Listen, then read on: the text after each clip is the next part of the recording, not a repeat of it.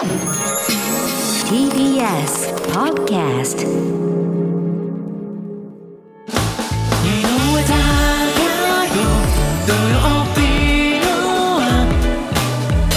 車椅子ラグビー日本代表の池崎選手がパラスポーツの魅力を発信する池崎大輔パラスポーツのあ。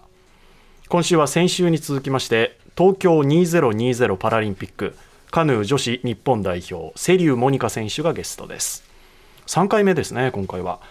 ゲスト、えー、怪我をした時の話からとのことです、はいうん、佐々木舞音アナウンサーが話を伺いました。ではどうぞ。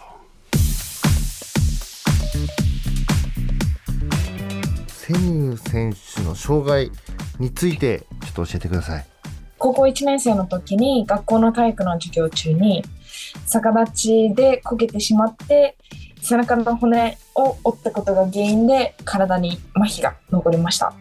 使えない部分としては胸から下に障害があります。えその時の記憶ってあります？はい。自分の体の中からバキバキバキっていう音がして同時に息がもう全然吸えなくなったり吐けなくなったりとか友達に助けてって言おうとしても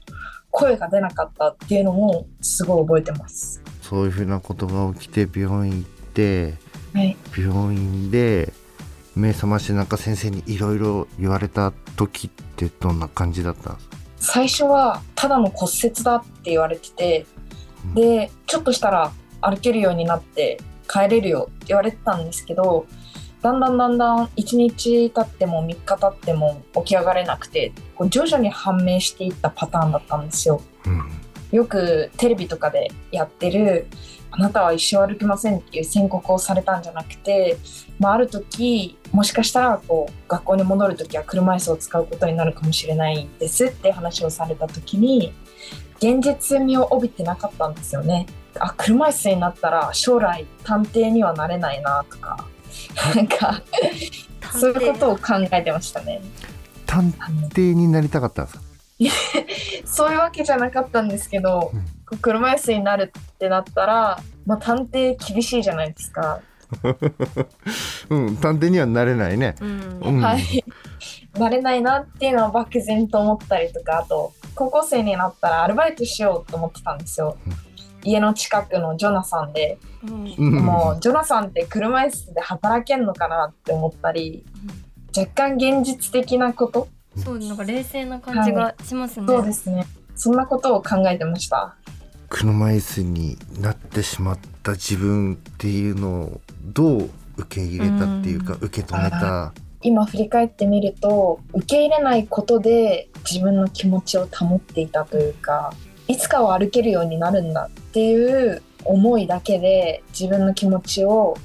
保っていたんじゃないかなと思ってただまあ実際に社会に出てみた時に高校の通学するのに電車使ってたんですけどそのエレベーターで待ってる時におばあちゃんとかおじいちゃんとかと一緒になることがあってその時に「あなた若いのにかわいそうね」って言われた時にあ私ってすごいかわいそうな存在なんだ社会にとってっていうのが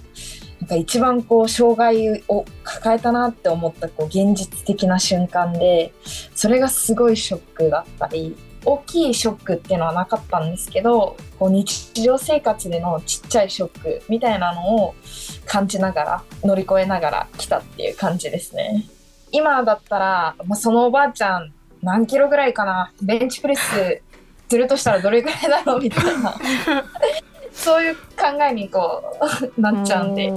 まあそんな落ち込むことはないんですけどやっぱかわいそうって言われることが一番辛かったなって思います。えじゃあそんな中でパラカヌーを始めたきっかけっていうのをちょっと教えてもらっていいですか？きっかけはもともと私が健常者だった時に中学校のカヌー部に所属していてカヌーの経験はあったんですね、うん、2013年に怪我をしてからちょうどその時に東京オリンピック・パラリンピックの開催が決まって開催場所がカヌーの競技会場が江東区になるっていうので江東区が自分の町からパラリンピアンを輩出しようっていう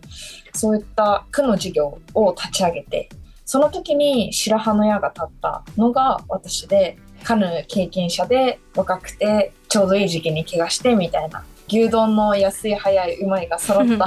選手がいるっていうので また声をかけていただいたのがきっかけです。面白いこと言うな。めちゃくちゃ面白いですよね。最高ですね。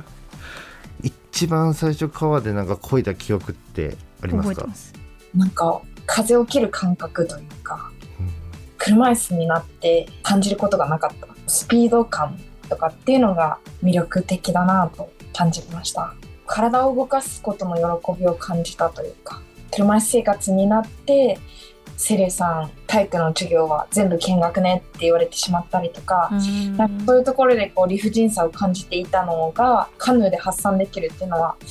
喜びとして大きかったかなと思います。じゃあその障害を受け入れるようになったっていうのはいつ頃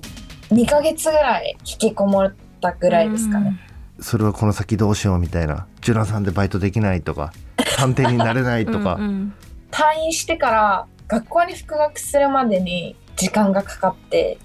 で学校側の受け入れ準備ができてからじゃないと学校に戻れなかったんですよ。怪我した時にもう学校違うところに転校した方がいいって言われてて。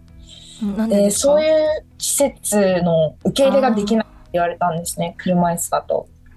で社会ってこんな厳しいもんなのかっていうのが最初の一番落ち込んだポイントでそこからまあいろいろあって学校側が受け入れてもらえるようになってでその改修工事みたいなのをするのに2ヶ月ぐらい待たなきゃいけなくてその時に学校にも行けず病院からも出ててっていう空白の2ヶ月があって、引きこもりました。学校ってどういう工事が必要だったんですか？教室行くのに2段ぐらい階段があってそこに昇降機をつけてもらうってなって2段。その昇降機の工事ですね。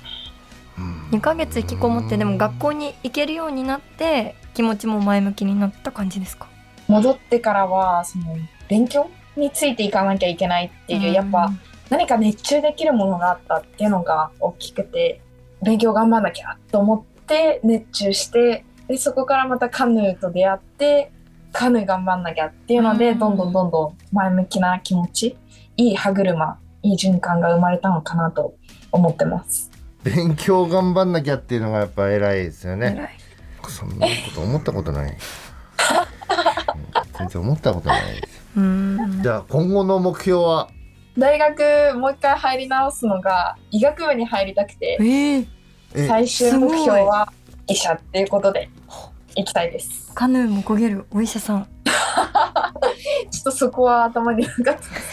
えお医者さんをこう目指すきっかけは何だったんですか？リオのパラリンピック出た時の日本選手団の先生がむちゃくちゃ輝いて かっこいいなって思ったのがきっかけです。すごいじゃあ今受験勉強もされてるんですねそうです。予備校にオンラインで通いながらえじゃあはい。それは医者になるための学校ってこと、そうです。医学部。にに入るためのすごい、それはすごい。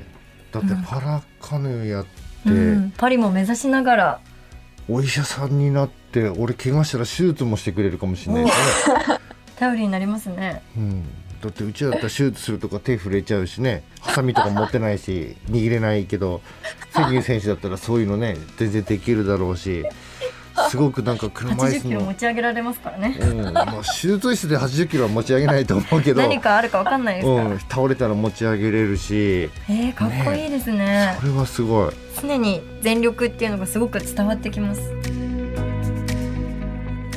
本当に3回にわたってお伝えしましたけど清流選手は声色でこう明るさというか ね彼女の人柄がずーっと伝わってくるんですよ。聞いててね元気になりますよね